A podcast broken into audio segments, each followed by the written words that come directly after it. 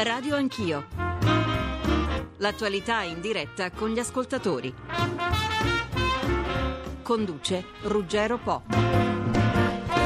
Buongiorno a tutti. In Italia ci sono 3 milioni e mezzo di disoccupati, altri, lavori, altri, lavoratori perderanno l'impiego nel 2012. Un giovane su tre sotto i 24 anni non riesce a trovare una prima occupazione. L'economia deve ripartire e una riforma del lavoro è imprescindibile. Tutti diciamo che l'articolo 18 non è il tema centrale, eppure non si parla d'altro. Il governo è al lavoro, ieri il ministro Fornero ha incontrato di nuovo le parti sociali, sottolineando però che di tempo non ce n'è più, il treno che passa o lo prendiamo o lo perdiamo e potrebbe essere l'ultimo, se ci sarà un accordo molto meglio, altrimenti l'esecutivo assumerà le proprie responsabilità. La nuova normativa sulle pensioni, ha detto ancora Fornero, ha contribuito a raffreddare lo spread. Ora serve questo passo ulteriore e l'impressione è che benché sia forse solo un simbolo, questo articolo 18 così com'è ai mercati proprio non va. Difficile allo stato delle cose che gli stranieri ricomincino a investire nel nostro paese. Professor Quadro Curzio, buongiorno, bentornato. Buongiorno a lei, grazie per l'invito. Alberto Quadro Curzio, economista, HD vicepresidente dell'Accademia Nazionale dei Lincei. Professor Garibaldi, bentornato anche a lei. Buongiorno. Era un impegno che mi ero preso due giorni fa con Pietro Garibaldi, professore di economia politica all'Università di Torino. Quando si riparlerà di lavoro lei sarà il primo, tra l'altro lei eh, ha messo la sua firma in una delle proposte di riforma che sono sul tavolo del Ministro. Professor Quadro Curzio, era una domanda che gliela volevo fare come una battuta per ultimo, ma alla fine mi scappa di fargliela subito. Lei il posto fisso, professore, lo trova noioso oppure no? Ma guardi, il posto fisso deve essere valutato sotto diversi profili. Eh, in molti casi la sicurezza del posto di lavoro e quindi della retribuzione induce i lavoratori ad essere più impegnati, capaci di realizzare se stessi, affezionati al proprio lavoro, tant'è che in molte storie italiane i maestri del lavoro erano quelli che avevano tenuto la stessa posizione per molti anni, contribuendo così alla grandezza di un'impresa. Naturalmente se per posto fisso si intende un parcheggio senza svolgere un'attività lavorativa adeguata alle esigenze dell'impresa cambia completamente il profilo. Quindi è difficile dare una risposta. Certamente una filosofia della mobilità può essere utile, ma non credo che sia una filosofia che di per sé possa essere considerata vincente, in quanto, ripeto, la eh, sicurezza del posto di lavoro in molte attività consente di esplicare al meglio le capacità individuali ed anche le imprese spesso non vogliono farsi sfuggire dei bravi collaboratori che hanno contribuito a far grande l'impresa stessa. E poi noioso oppure no, quando lo conquistiamo, parlo di me, ma parlo anche dei professori universitari, ce lo teniamo ben stretto, non è così? Ma guardi, i professori universitari in Italia, una volta che hanno superato il concorso pubblico, hanno garantita la sicurezza del loro lavoro. Sarebbe altresì importante che essi si dedicassero sempre a fondo a questa importantissima attività di formazione dei giovani, così come probabilmente sono estremamente importanti quei controlli che devono essere posti in essere e che sì. sono posti in essere sulla loro produttività, di modo che non sia per i professori stessi una sinecura. Professor Garibaldi, ma forse era solo una provocazione? Ma ehm, senz'altro era una forma di provocazione. Io sono profondamente d'accordo con quanto ha detto il professor Fabio Curzi, ossia il, mm, il posto fisso, diciamo che il posto fisso inteso come stabilità è un bene molto, eh, molto importante, è un bene a cui tutti dobbiamo aspirare. Quello che mm, è possibile che una volta che uno ha un posto fisso, capito, se eh, capita nella vita di cambiare lavoro, ben venga e si può anche sì. magari eh, arricchire di eh, esperienze diverse ma ciò non toglie che quello che diceva il professor Claudio Curzio è verissimo, sia con una stabilità e una tranquillità di fondo di, ehm, di, un posto di lavoro, senza una scadenza, perché la cosa, una delle cose più importanti è, che, è non avere una scadenza in un posto di lavoro che trasmette una sensazione di ansia, permette al lavoratore di, di lavorare Certo. con più serenità. E comunque va detto, mi sembra avere capito, che i contratti a tempo indeterminato non sono assolutamente in discussione, articolo 18 a parte che riguarda solo una parte dei licenziamenti e nemmeno tutti. Comunque eh, non è eh, di questa battuta che vogliamo parlare, anche se mi è piaciuto cominciare eh, commentando appunto la provocazione del Premier e del- delle varie ipotesi di riforma del lavoro che vogliamo parlare con voi, eh, ne parleremo con i leader sindacali,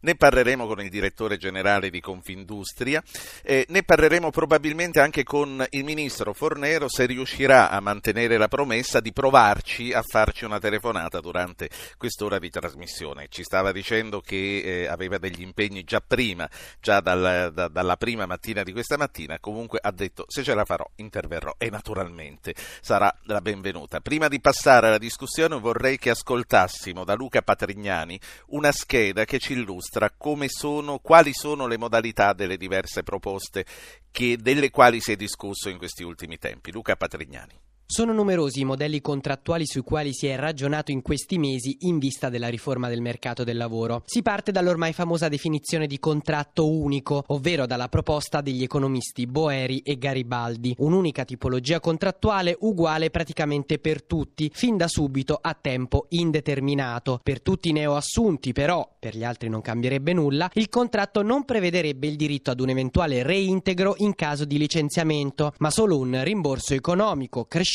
in base all'anzianità di servizio. Le tutele previste aumenterebbero però nel tempo in modo che alla fine il licenziamento risulti fin troppo oneroso per l'azienda, fino al raggiungimento della tutela piena. Simile ma distinta la proposta Ichino, contratto unico per tutti, ma per i neoassunti l'articolo 18 in effetti non c'è più, solo indennizzo in caso di licenziamento. In questo caso si rafforzerebbe però l'assegno di disoccupazione, che verrebbe finanziato anche dalle aziende e che sarebbe pari al 90% dello stipendio il primo anno e all'80% il secondo. Altre proposte parlamentari, quella di Damiano e Madia del PD, un periodo unico di inserimento formativo, ovvero un periodo di prova molto allungato rispetto a quello attuale. Poi tutte le garanzie previste finora, compreso il famoso articolo 18. In un'ottica simile si muove anche il contratto di apprendistato, già recentemente riformato e potenziato e che rappresenta lo strumento preferito dai sindacati, quello sul quale sembra concentrarsi ora l'attenzione di governo e parti sociali in questa fase della trattativa. Sull'apprendistato si modella anche la proposta Sacconi PDL. Tre anni di inserimento, alla fine della prova l'azienda decide se trasformare il contratto a tempo indeterminato oppure no. In questa proposta, a differenza delle altre, alcune forme di contratti precari e atipici vengono comunque mantenute perché considerate utili. In tutte queste ipotesi al centro resta sempre il nodo dell'articolo 18, la norma contro i licenziamenti senza giusta causa. Al tavolo di confronto ieri sembra sia spuntata quest'ultima ipotesi di piccola modifica da parte del governo. Solo nei casi di gravissima e riconosciuta crisi aziendale si potrebbe sospendere l'applicazione dell'articolo 18. Dunque no al reintegro neppure nelle imprese con più di 15 dipendenti, ma solo indennizzo economico. Professor Quadrio, disoccupazione, precarietà, posto fisso, da dove è saggio cominciare allora? Ma indubbiamente la situazione del mercato del lavoro in Italia non è ottimale anche a confronto con quella degli altri paesi. Il nostro tasso di occupazione è molto basso rispetto agli obiettivi fissati dall'Europa.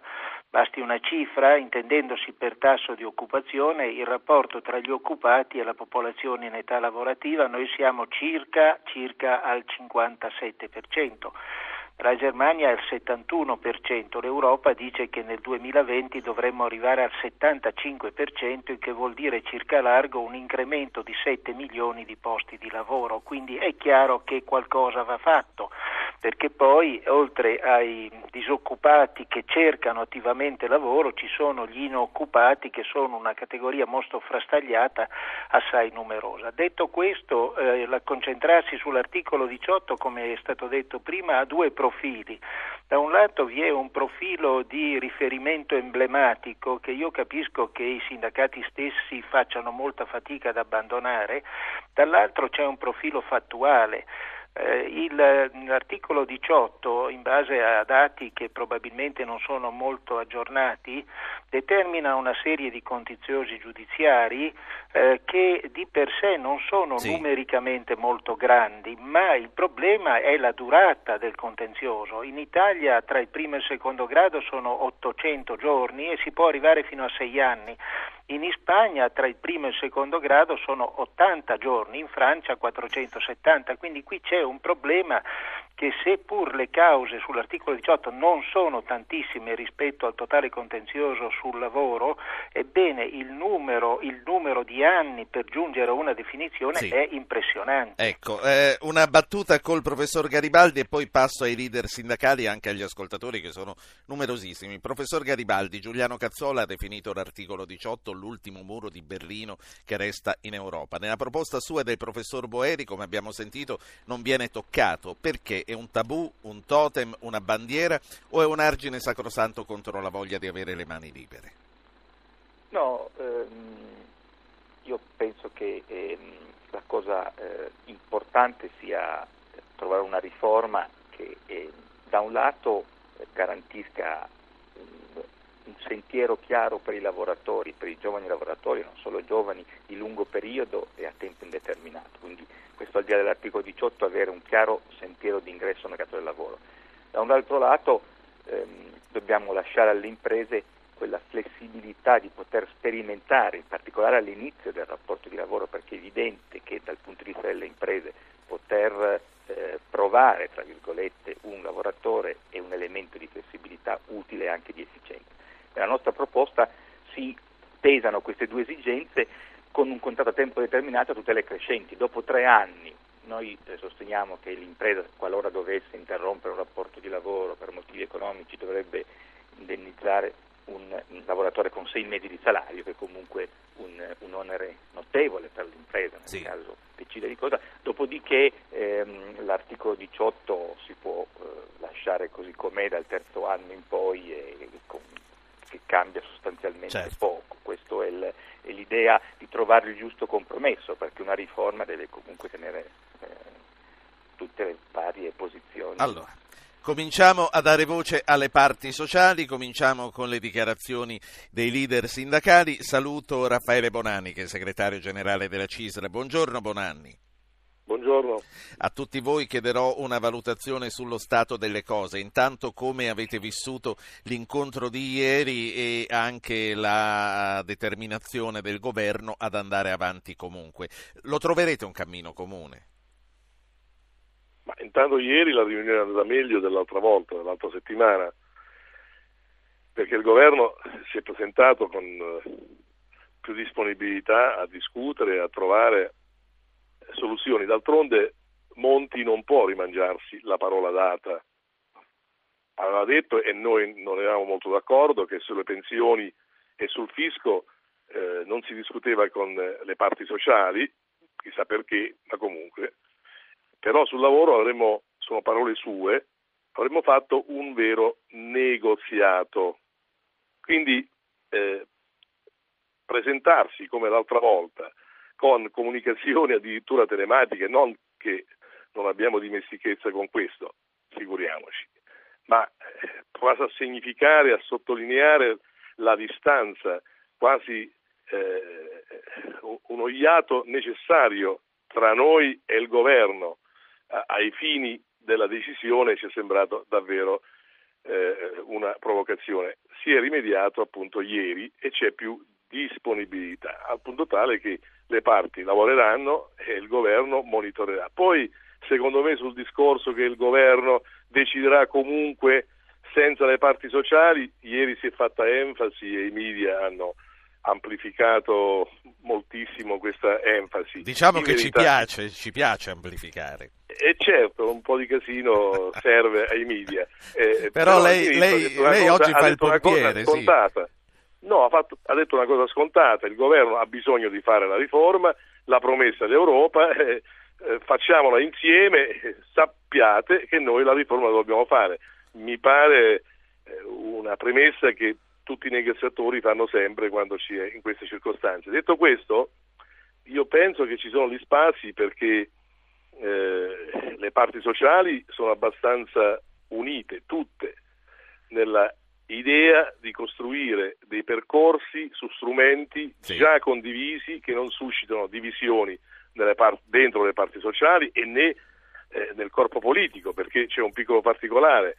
Eh, il governo è sostenuto da una maggioranza molto eterogenea e non sarà il governo a buttare il cerino in quella Santa Barbara, quindi cercherà di non scavalcare le parti sociali, di trovare una soluzione che vada bene grosso modo a tutti, è interesse del governo farlo, ma è anche interesse nostro.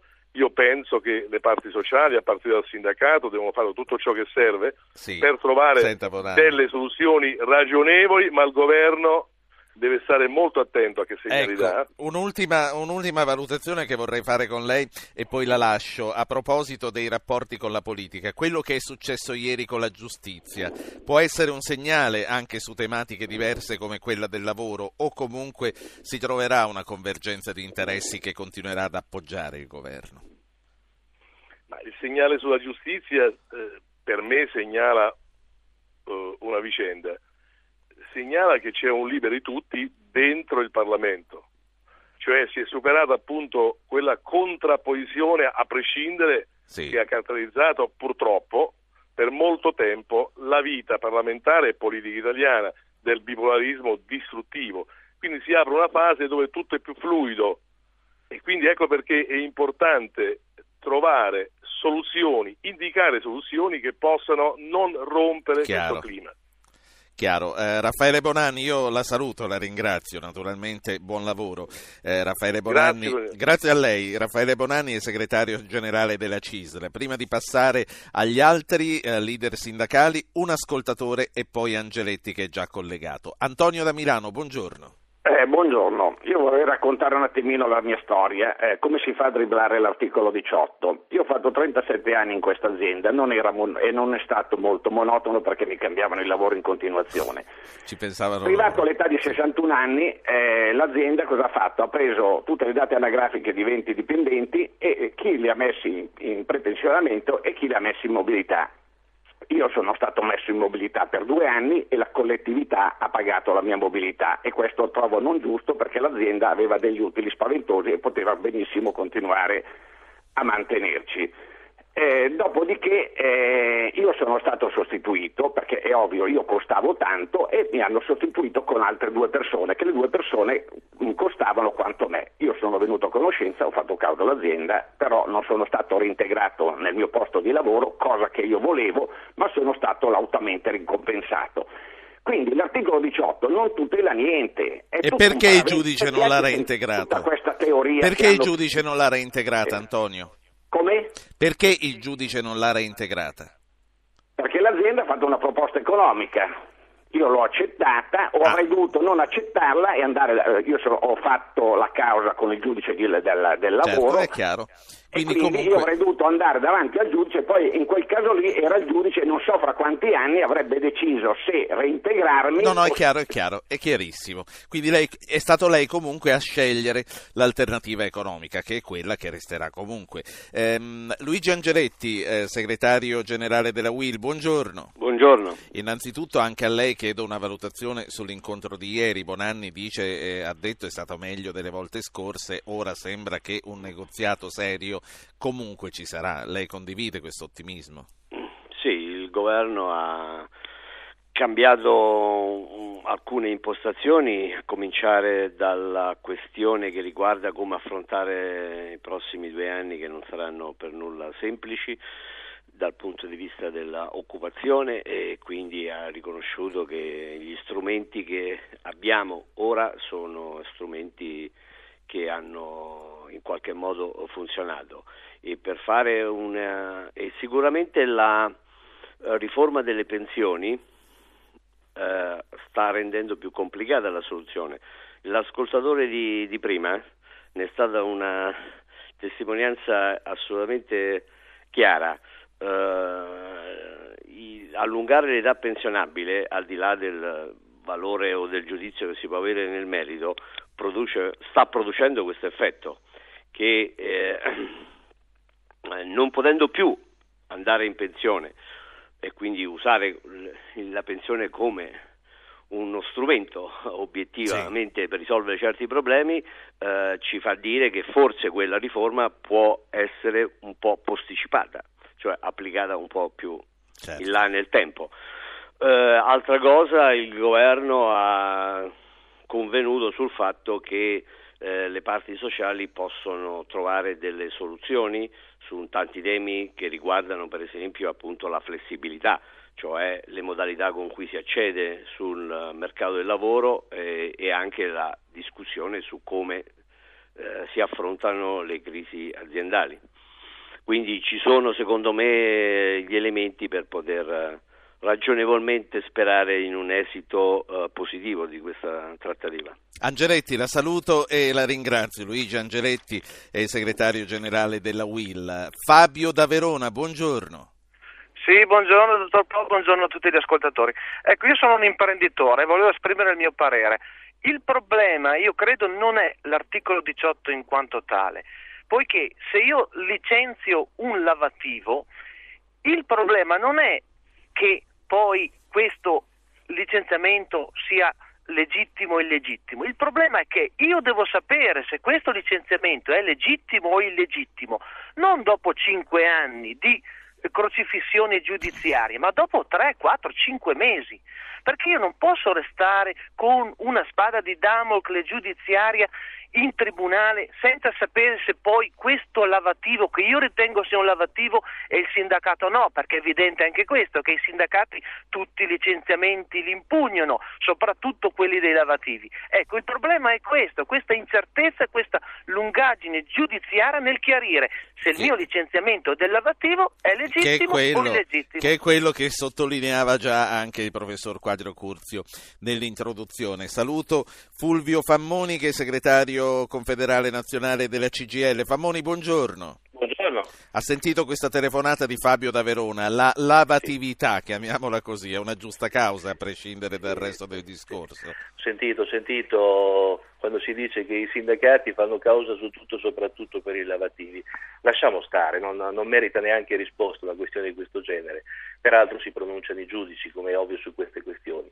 Se si discute di tempi, naturalmente siamo d'accordo tutti, perché è interesse comune sia del datore di lavoro che, che del lavoratore che la questione si concluda il prima possibile. Se si discute di diritti, si tratta di diritti. Io voglio che qualcuno in Italia dica che, che è d'accordo che si licenzi se non c'è una giusta causa o un giustificato motivo.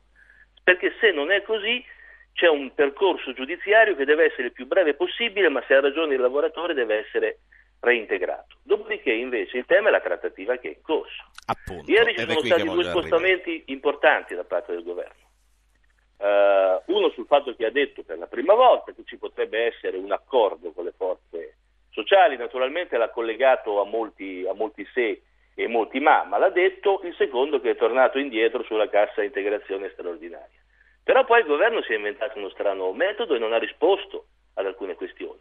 Dice parlate fra di voi e poi ci rivediamo. Noi naturalmente parleremo fra di noi, ma se noi troviamo un accordo, il governo accetta quell'accordo, è una premessa indispensabile perché le parti sociali fra di loro possono fare un confronto. Accordo un che fino ad ora non c'è comunque fra le parti sociali. Accordo che fino ad ora ovviamente non c'è, noi volevamo fare un confronto con il governo, non avere un giudice finale che ci dice se va bene o no. Però adesso ci deve dire se va bene o no per poter fare davvero di merito se no quanti punti di caduta dobbiamo stabilire nel corso del prossimo periodo? E poi vorrei che fosse evidente una cosa. Secondo me, a me pare evidentissimo dal punto di vista delle reazioni del governo, ma lo sento anche dalle discussioni. Non è chiara la drammaticità della situazione dell'occupazione di questo periodo. Dopo tre anni di crisi si prospetta un 2012 e i trascinamenti sul 2013 di recessione. Il tema è che funzionino gli ammortizzatori sociali, ma guardate che dopo questo lungo periodo il rischio di riduzione programmate generali di personale e di licenziamenti generalizzati di massa sono evidentemente sul tappeto. Allora, regole sul lavoro sì, ma non facciamo questa cosa che si fa nuove regole sul lavoro e schizza il dramma della disoccupazione. Se non c'è sviluppo, non c'è niente che faccia riprendere Grazie. il lavoro in Italia. Grazie, grazie a, a Fulvio Fammoni, segretario confederale nazionale della CGL. Rino da Sondrio, buongiorno. Buongiorno, buongiorno a tutti. Prego. Ecco, io direi prima di tutto una battuta. La battuta del Premier eh, va definito come uno stimolo per i giovani, laureati e non. Quella sulla monotonia del lavoro fisso, sì. Esatto, affinché non rinunciano ad offerte di lavoro non rispondenti alle loro aspettative. Sì. Ciò premesso, la, la mia testimonianza, eh, il contesto era diverso ovviamente di quando ero nel mondo del lavoro, ho dovuto cambiare otto città, ogni volta dovevo sradicare la mia famiglia, fare nuove amicizie, accettare nuove culture. Lei cosa faceva nella sua attività Ero un lavorativa? dirigente bancario Sì. e perché no ho dovuto anche accettare nuovi stili di vita. Vorrei solo segnalare, se posso, a chi oggi si appresta ad entrare nel mondo del lavoro, che già nel lontano 85 eh, eravamo oggetti di alcuni corsi formativi per dirigenti d'azienda. Veniva segnalato da parte dei docenti che erano tra l'altro professori della Bocconi che già allora, parlo dell'85, negli Stati Uniti i giovani nella loro vita lavorativa avrebbero cambiato 5 volte il tipo Sì. di lavoro.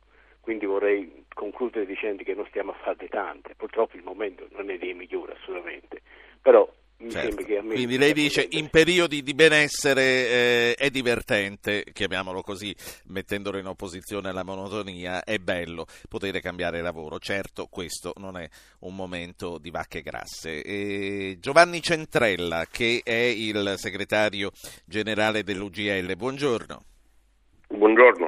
Ah, vorremmo anche naturalmente la valutazione dell'UGL sul punto delle trattative, quindi quanto ritenete che si possa andare avanti per un cammino comune, quanto eh, possiate trovare un accordo fra voi, parti sociali e poi fra parti sociali e governo per non lasciare che il governo faccia da solo.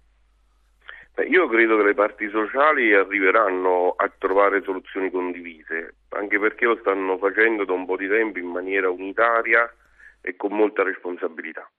Credo pure che non si possa far fare tutto al governo, nel senso che eh, la dichiarazione del ministro Fornero eh, che la riforma o ci siamo o non ci siamo la fanno lo stesso sarebbe un grave errore. Sarebbe il caso più che il governo responsabilmente, come noi, dicesse sediamoci intorno a un tavolo, mettiamoci pure 48 ore, 4 giorni, 5 giorni, ma usciamo con una soluzione condivisa. Se no i cittadini italiani, i lavoratori italiani non capiranno come non hanno capito la riforma sulle pensioni.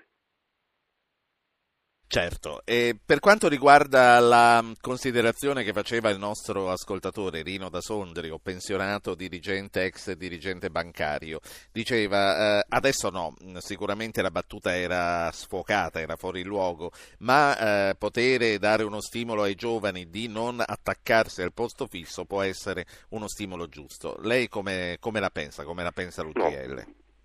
Noi siamo per il posto fisso, se poi il posto fisso, eh, io che sono di Avellino, preciso di un paesino che si chiama Prato di Principato Ultra, lo devo andare a prendere a Milano, è giusto, non devo cercare il posto sotto casa, ma avere ton- tanti posti a tempo determinato, uno una vita non se la fa mai.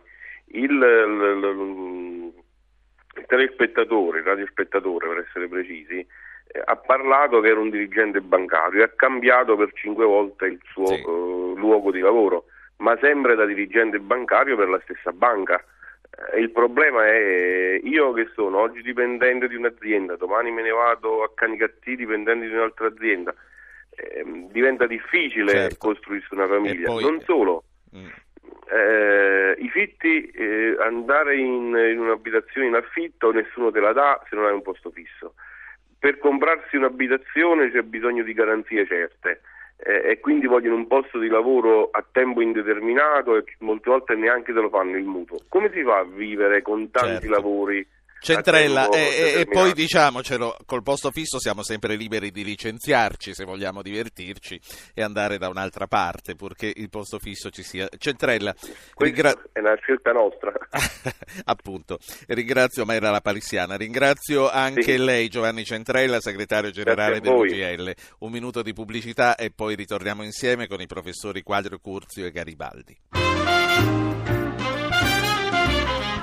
Eccoci di nuovo insieme per parlare di lavoro, altri ascoltatori attendono di parlare, io vorrei però dai nostri interlocutori, dai nostri economisti qualche, qualche valutazione. Eh, professor Quadrio, eh, abbiamo parlato con i sindacati, con gli ascoltatori, è tornato fuori il tema delle pensioni. Fornero ha sostenuto che la riforma delle pensioni ha contribuito a raffreddare lo spread e che ora bisogna fare di più per continuare a tenerlo a bada. Lei che cosa ne pensa?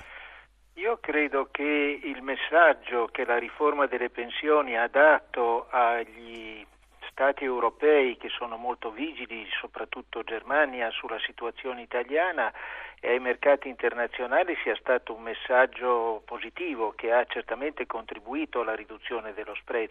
Non è stata l'unica causa, ce ne sono altre, compresa la immissione forte di liquidità della Banca Centrale Europea, ma certamente il messaggio c'è stato.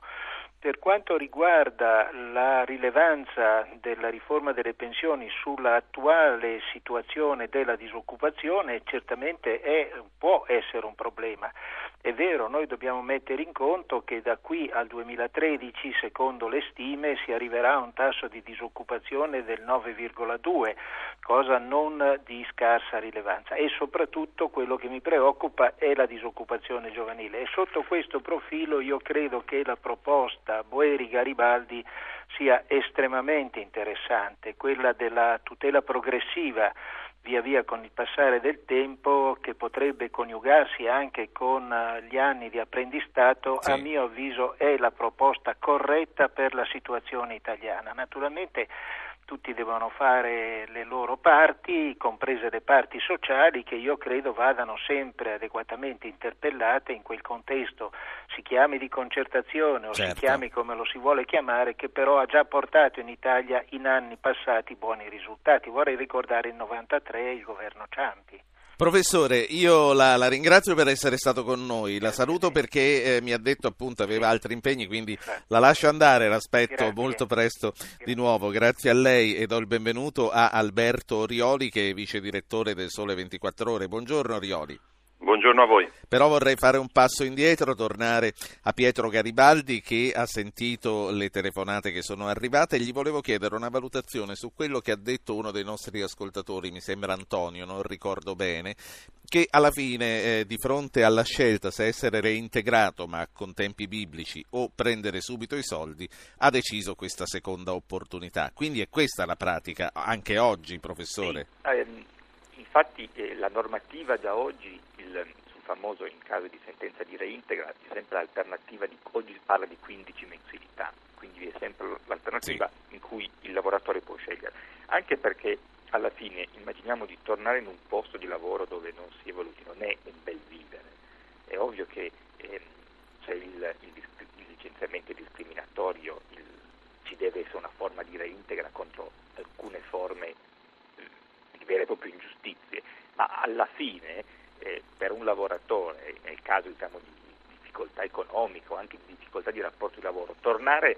in un, in un luogo di lavoro dove non si è evoluti non è eh, un bel vivere, eh, questo è un dato di fatto. Ehm, e quindi nella, nelle alternative spesso si sceglie la eh, Professore, stiamo continuando a dire che l'articolo 18 non è una cosa importante, anche noi ci siamo caduti, ne stiamo parlando da mezz'ora. Parliamo un attimo delle modalità di ingresso. Tra l'altro mi faccia salutare perché siamo collegati anche con lui. Mi faccio salutare Giampaolo Galli, che è il direttore generale di Confindustria. Buongiorno, dottor Galli. Buongiorno. Ecco, ehm, tornando a Garibaldi e poi passo a Orioli e Galli, eh, per quanto riguarda le modalità di entrata, è questo soprattutto su cui bisogna concentrarsi, uno per evitare comunque un precariato umiliante per molte persone sotto forme di contratti che sono oggi dei veri abusi sostanzialmente sono, spesso si arriva in forme di veri abusi, quando eh, nel mondo edilizia si chiede di,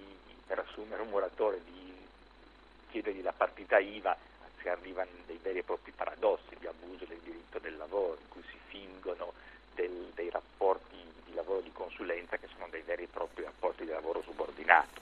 Quindi questi sono i casi più clamorosi ma eh, in realtà questo fenomeno tipo delle finte partite IVA cosiddetti che tecnicamente sembrano consulenti sono forme di lavoro subordinato e questo è inaccettabile in un mondo del lavoro in cui ci siano così due pesi e, e due, e due misure, bisogna veramente intervenire perché uno dei problemi dei giovani è la mancanza di fiducia in questo momento. Il, ehm, c'è una frase che mi colpisce sempre che davanti a una scuola il futuro non è più quello di una volta, cioè questa è, è, la sensazione che vivono i giovani e ridargli fiducia e tranquillità penso che sia uno dei grandi eh, modi per rifar ripartire la fiducia sì. e la crescita che è l'ultimo obiettivo. Ecco, eh, direttore Galli, Giampaolo Galli ve lo ricordo è direttore generale di Confindustria, innanzitutto una valutazione sua su, eh, sull'incontro di ieri, ci sarà la possibilità di identificare un cammino comune innanzitutto fra le parti sociali e poi fra le parti sociali e il governo? Ma l'incontro di ieri a mio avviso è andato bene, eh, certo eh, non sarà facile trovare un consenso di tutti e noi stiamo facendo uno sforzo per avere il massimo di consenso, quantomeno sui punti su cui un consenso è possibile anche con le organizzazioni sindacali. Eh, per quanto riguarda il tema che avete appena sollevato, quello delle eh, partite IVA fasulle, io credo che sia diciamo, uno dei punti condivisi, quello non va bene. Eh, naturalmente poi c'è il più ampio tema del lavoro temporaneo che non è fatto soltanto di false partite IVA ehm, e lì eh, molte, delle, dei, delle, molte forme contrattuali che si sono sviluppate soprattutto negli anni 90 e nei primi anni 2000 lì bisogna eh, diciamo, fare molta attenzione a non illudere i giovani. Eh, non è che eliminando le collaborazioni a progetto piuttosto che i lavori temporanei, poi quei posti di lavoro precari si trasformano in posti di lavoro a tempo indeterminato. Il rischio è quello di tornare agli anni 80, ai primi anni 90, quando avevamo una disoccupazione molto più elevata e forse molti di quei lavori finirebbero per diventare lavori sommersi, perché ci sono tanti dualismi eh, nel mercato del lavoro, c'è quello fra i giovani precari e quelli che sono invece assunti a tempo indeterminato, ma poi ci sono quelli che sono disoccupati o che sì. lavorano in nero. Questo è un paese che ha una diffusione del nero assolutamente straordinaria e nel corso degli anni certo. le nuove forme contrattuali sono state in generale condivise con il, introdotte dai governi e condivise con i sindacati proprio come modalità per togliere le persone dal lavoro ecco. sommerso. È qui che sta dire, il nodo difficile qua- sul quale bisogna confrontarsi, fermo restando che le false partite IVA sono delle forme di illegalità. Direttore, a questo punto vorrei sottoporre a lei, ma anche al collega Alberto Rioli del Sole 24 Ore e al professor Garibaldi, tre ascoltatori con i problemi che portano sul nostro tavolo e vorrei che li discutessimo insieme. Franco da Saluzzo, buongiorno. Buongiorno signor sì, buongiorno. Franco. Senta, mi dispiace tornare sull'articolo 18 che ho sentito poco fa che lei è un po'... Vabbè, è il chiodo fisso, vada, tranquillo. Eh, comunque sì, a me pare che ci sia un aspetto comunque che non è stato sufficientemente trattato dalla stampa, magari anche per, per motivi diciamo, eh, di, di, di, rapporti con, eh, con le forze politiche, con le forze sindacali c'è questo aspetto, cioè, secondo me questa... La stampa ritratta di... tutti gli argomenti, eh, comunque dico. Ma, no, ma un aspetto. Di Vabbè, c'è il giornalista, sì. Stato... Eh, sì. sì. sì. Cioè, dico, l'aspetto, a me da, da, da privato cittadino dà l'impressione che questa difesa strenua che stanno facendo i sindacati sull'articolo 18, più che tanto nell'interesse dei milioni di lavoratori che lavorano con piena soddisfazione loro e dei loro datori di lavoro, non sia invece in difesa eh, dei loro rappresentanti. Delle loro posizioni di... Delle loro posizioni, oh. sono, che, poiché rappresentano la longa manus del, del, del, sindacato nella fabbrica e, e lì procurano iscritti. Chiaro, eh, Chiaro Franco, non cioè, deve aggiungere favori, altro, tra l'altro è un argomento, un argomento che conosciamo bene e, e, che si ripropone sempre in questi casi di conflittualità. Anton, Antonino da Parma, buongiorno. Buongiorno a tutti. Sì. io eh, torno sull'articolo 18 perché credo che uno dei problemi della legge non sia tanto il sì, grazie. Non credo sia tanto il testo perché, eh, come si dice, annulla, il giudice annulla il licenziamento intimato senza giusta causa o giustificato motivo. Sì. E credo che nessuno di noi possa obiettare che questo sia un principio sacrosanto. Ora il problema credo che sia anche nell'applicazione di questo, eh, applicazione pratica giurisprudenziale, perché ci sono dei casi che veramente vanno contro ogni buonsenso. Eh, ricordo quello dell'aeroporto di Milano in cui dei lavoratori sorpresi a rubare, condannati e via discorrendo, sono stati poi reintegrati, non so in virtù di quale principio. Sì. Perché se non c'era giusta causa e giustificato motivo per quel tipo di licenziamento. Dove sarà mai? Grazie Antonino. Mai? Grazie Antonino. Sergio da Roma, buongiorno. buongiorno. Senta, eh, come le ho detto nella, nella, mia email, io sono innamoratissimo di Monti, ah. tanto che eh, tramite voi volevo chiedere eh, se vuole fuggire con me eventualmente in un posto segreto. Eh, dovrebbe. Vediamo se ricambia. Eh, senta, invece, e quindi però lei nella mail c'è scritto benché ne sia innamorato, questa volta non mi è piaciuto. Sì. Senta, volevo dirle che eh, parlare da, da, parte di Monti, secondo me, è stata dire quella frase che io ritengo infelice. Eh, perché infelice? Perché prima di dire che eh, è una monotonia il posto fisso, avrebbe dovuto dire quali sono gli ammortizzatori sociali che vorrebbe mettere in atto in modo da rendere monotono il posto fisso. Voglio dire, prima di dire che non è necessario stare sempre a lavorare allo stesso posto, sì. avrebbe dovuto dire eh, noi mettiamo in atto questi ammortizzatori sociali, come succede in altri paesi, e pertanto il fatto di non, non avere il posto fisso certo. non significa che quindi lei dice ammortizzatori sociali e poi via divertiamoci a cambiare sì, posto di lavoro. È molto simpatico grazie signor Sergio. Allora il giornalista Alberto Orioli che cosa dice a proposito di questa scivolata? È stata una scivolata? È stata una battuta infelice o una strategia comunicativa magari già concordata in precedenza con chi lo intervistava secondo te Orioli No, secondo me è stata una battuta che dà l'idea però di un, eh, di un, profilo più generale, insomma di un tema che il governo vuole affrontare in modo abbastanza decisivo e radicale, contrariamente a quanto è stato fatto o non fatto per meglio dire nel passato fino adesso. La prima sensazione che ho al sentire gli ascoltatori è che effettivamente quando parli con le persone il tema, eh, anche il tema più spinoso di tutti, l'articolo 18, diventa un argomento deideologizzato, diciamo così, concreto, per cui effettivamente assume il valore che merita e non quella ipervalutazione che ne è stata fatta nel corso di tanti anni, che ha trasformato in una bandiera dei diritti, ha portato addirittura i 3 milioni in piazza famosi di Cofferati, eh, per una bandiera che per l'appunto è stata totalmente disancorata dalla dinamica della realtà. L'articolo 18 è poco applicato e applicato da una giurisprudenza, come ci sottolineava il secondo ascoltatore, che a volte dà cenni di impazzimento. Noi oggi su Sole 24 Ore facciamo una rassegna, un'intera pagina che racconta di che cosa succede nelle diverse realtà territoriali eh, quando ti capita di andare in giudizio per questo tipo di ragione e vedi che a fronte di fattispecie assolutamente identiche, per esempio, hai due riscontri completamente difformi, completamente opposti. Quindi questo tanto per citare un piccolo, una piccola appendice.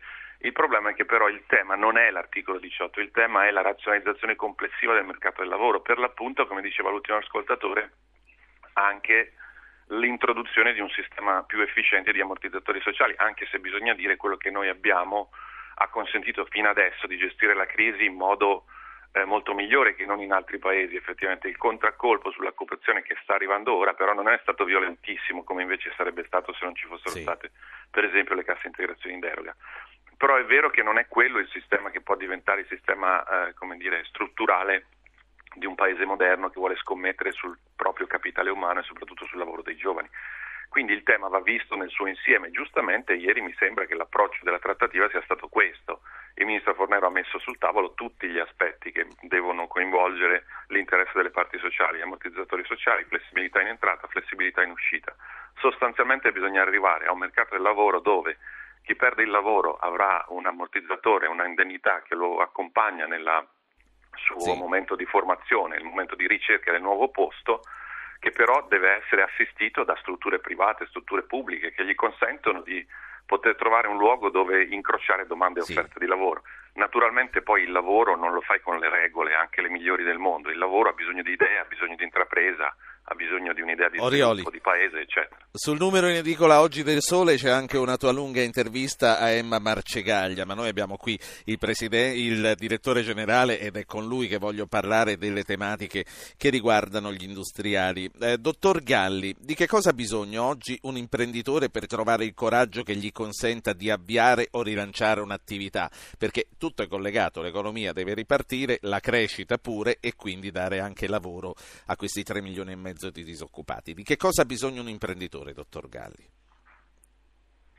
In questo momento la cosa fondamentale è che si ripristini la fiducia nel, nel debito sovrano dell'Italia perché eh, quindi si riducano gli spread perché finché non c'è fiducia nello Stato italiano non c'è fiducia nell'Italia e se non c'è fiducia nell'Italia c'è anche una grande difficoltà per le banche a, a, finanziarsi sui mercati e quindi a loro volta a dare credito alle imprese e alle famiglie su un orizzonte temporale diciamo più lungo, ma poi dobbiamo farle tutte insieme le cose.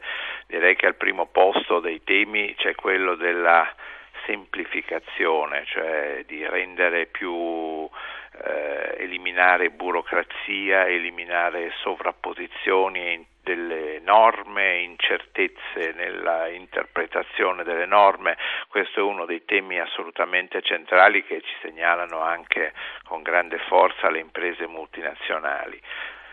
All'interno di questo c'è anche il mercato del lavoro perché uno dei temi è quello della, quando parliamo del tema articolo 18, è la estrema incertezza degli esiti ecco. giurisprudenziali e dei tempi vero, del processo. È vero, eh, direttore, che l'articolo 18, per quanto marginale, ma che poi abbiamo visto marginale non è assolutamente, è il vero deterrente per gli investitori stranieri, è la vera ragione che li tiene lontani dal nostro paese. Ma detto così credo che sia esagerato, credo che sia... Siamo giornalisti. Eh. Sì, no, no, cioè, onestamente diciamo è uno dei temi eh, rilevanti che tiene lontani gli investitori internazionali. Non credo che sia e che fa scappare quelli nazionali e che anche fa scappare quelli nazionali, è uno dei temi. Basterebbe eh, per riportare a casa OMSA e tutti gli altri? Mm, credo che sarebbe andare nella direzione giusta, ma non credo che sarebbe sufficiente. Noi dobbiamo eh, rendere più efficiente l'amministrazione, dobbiamo rendere, pensi al problema della giustizia, eh, di tutta la giustizia civile, quindi della certezza dei diritti di proprietà, della certezza dei contratti, tutto questo è eh, importantissimo.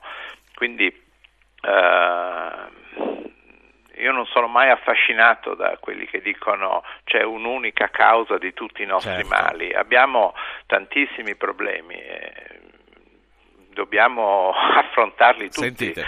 E, e, questo è uno dei problemi, guardi, di, della difficoltà di fare le riforme, perché su qualunque cosa eh, adesso si sta discutendo di liberalizzazioni, allora ti dicono ma non saranno mica le tariffe dei professionisti che bloccano l'Italia oppure il numero dei, la mancata liberalizzazione dei taxi. No, certo, noi dobbiamo mettere insieme tantissime riforme. Certo per riuscire a cambiare l'Italia e renderla un luogo certo. più dinamico, più attrattivo fatemi, per gli investimenti sì. italiani. Fatemi dar voce ancora a due ascoltatori, poi voglio risentire anche il professor Garibaldi e poi chiudiamo insieme. Gianna da Roma e Alfredo, sempre da Roma, vi chiedo brevità. Gianna, buongiorno. Eh, buongiorno, ehm, dunque nella mia email io sottoponevo... Vada subito al sodo perché c'è veramente sì. poco tempo, ce la ripeta sì. subito, sì. Allora, mh, dopo tre anni e mezzo di lavoro in una grossa società, eh, mia figlia viene mandata via, allora questi tre anni ha fatto il suo lavoro bene e quindi è stata tenuta? O se non l'ha fatto bene, perché l'hanno tenuta? Quindi eh, a 33 anni adesso, mh, mm, apprendistato tre anni, a 33 a 25 forse, ma non a 33. Senta, che tipo di lavoro fa sua figlia, intellettuale? Eh, sì, è un laureata in statistica, esperta di computer, eh, quindi lavora per una grossa certo, società di telecomunicazioni. Il, il, concetto, il, concetto, è chiaro, quindi quale apprendistato a questa età, ma soprattutto se uno funziona perché poi passare all'apprendista successivo. Alfredo da Roma, buongiorno. Buongiorno, io non ho sentito la trasmissione, ma è parecchio tempo, l'ho detto credo. Sì, l'abbiamo chiamata perché lei ieri ci ha mandato una mail, se no poi l'ascoltatore, esatto, chi ci ascolta non questo. capisce. Sì. Se i precari e i licenziabili avessero una retribuzione maggiorata, io dico doppia, rispetto a chi invece è in tempo indeterminato e protetto con una retribuzione normale, sarebbe corretto nei confronti del datore di lavoro certo. che ha la certo. flessibilità e nei confronti del lavoratore che avrebbe una protezione certo. dal rischio. Ecco, grazie. allora, perché dopo anni non se ne parli.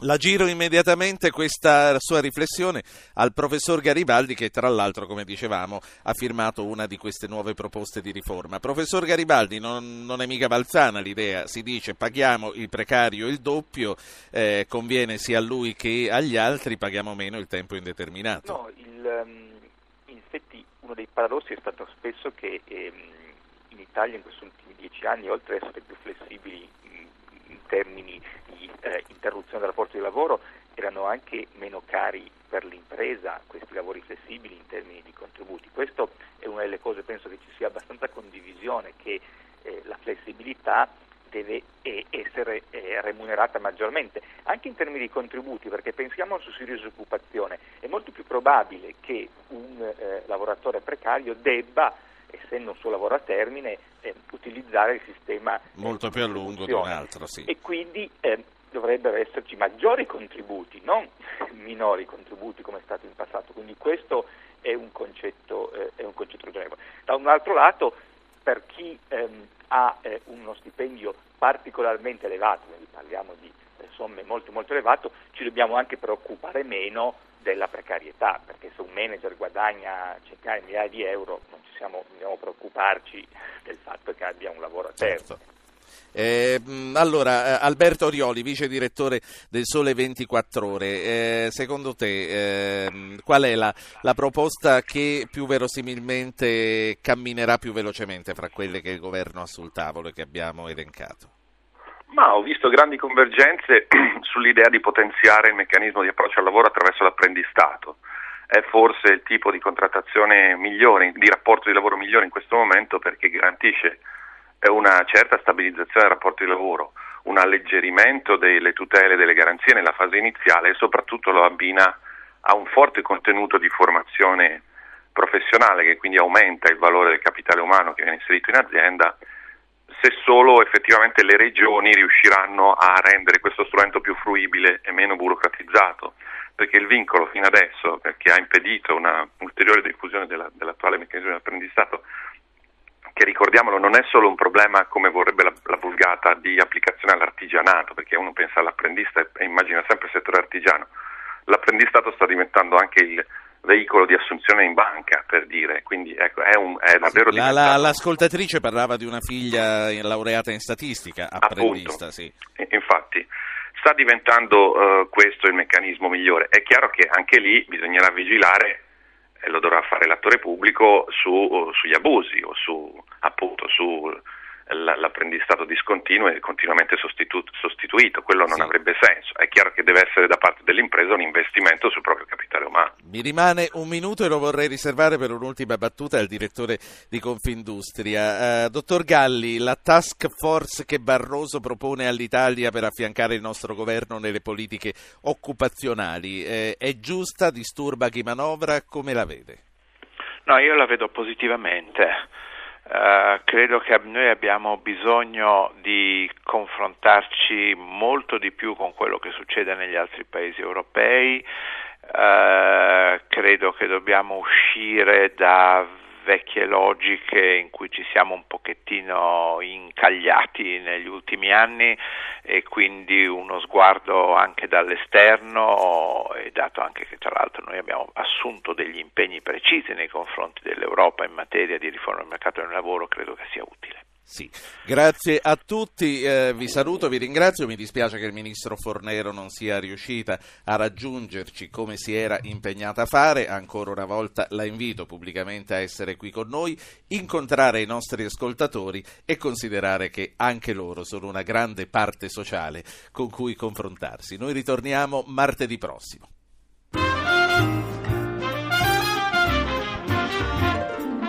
Avete ascoltato Radio Anch'io, ha condotto Ruggero Po, regia di Anna Posillipo, assistenti al programma Alberto Agnello, Alessandro Bonicatti, Valentina Galli, coordinamento tecnico di Antonello Piergentili e Stefano Siani. Potete iscrivervi alla mailing list e ricevere le anticipazioni sulla trasmissione del giorno dopo scrivendo a radioanchio.it.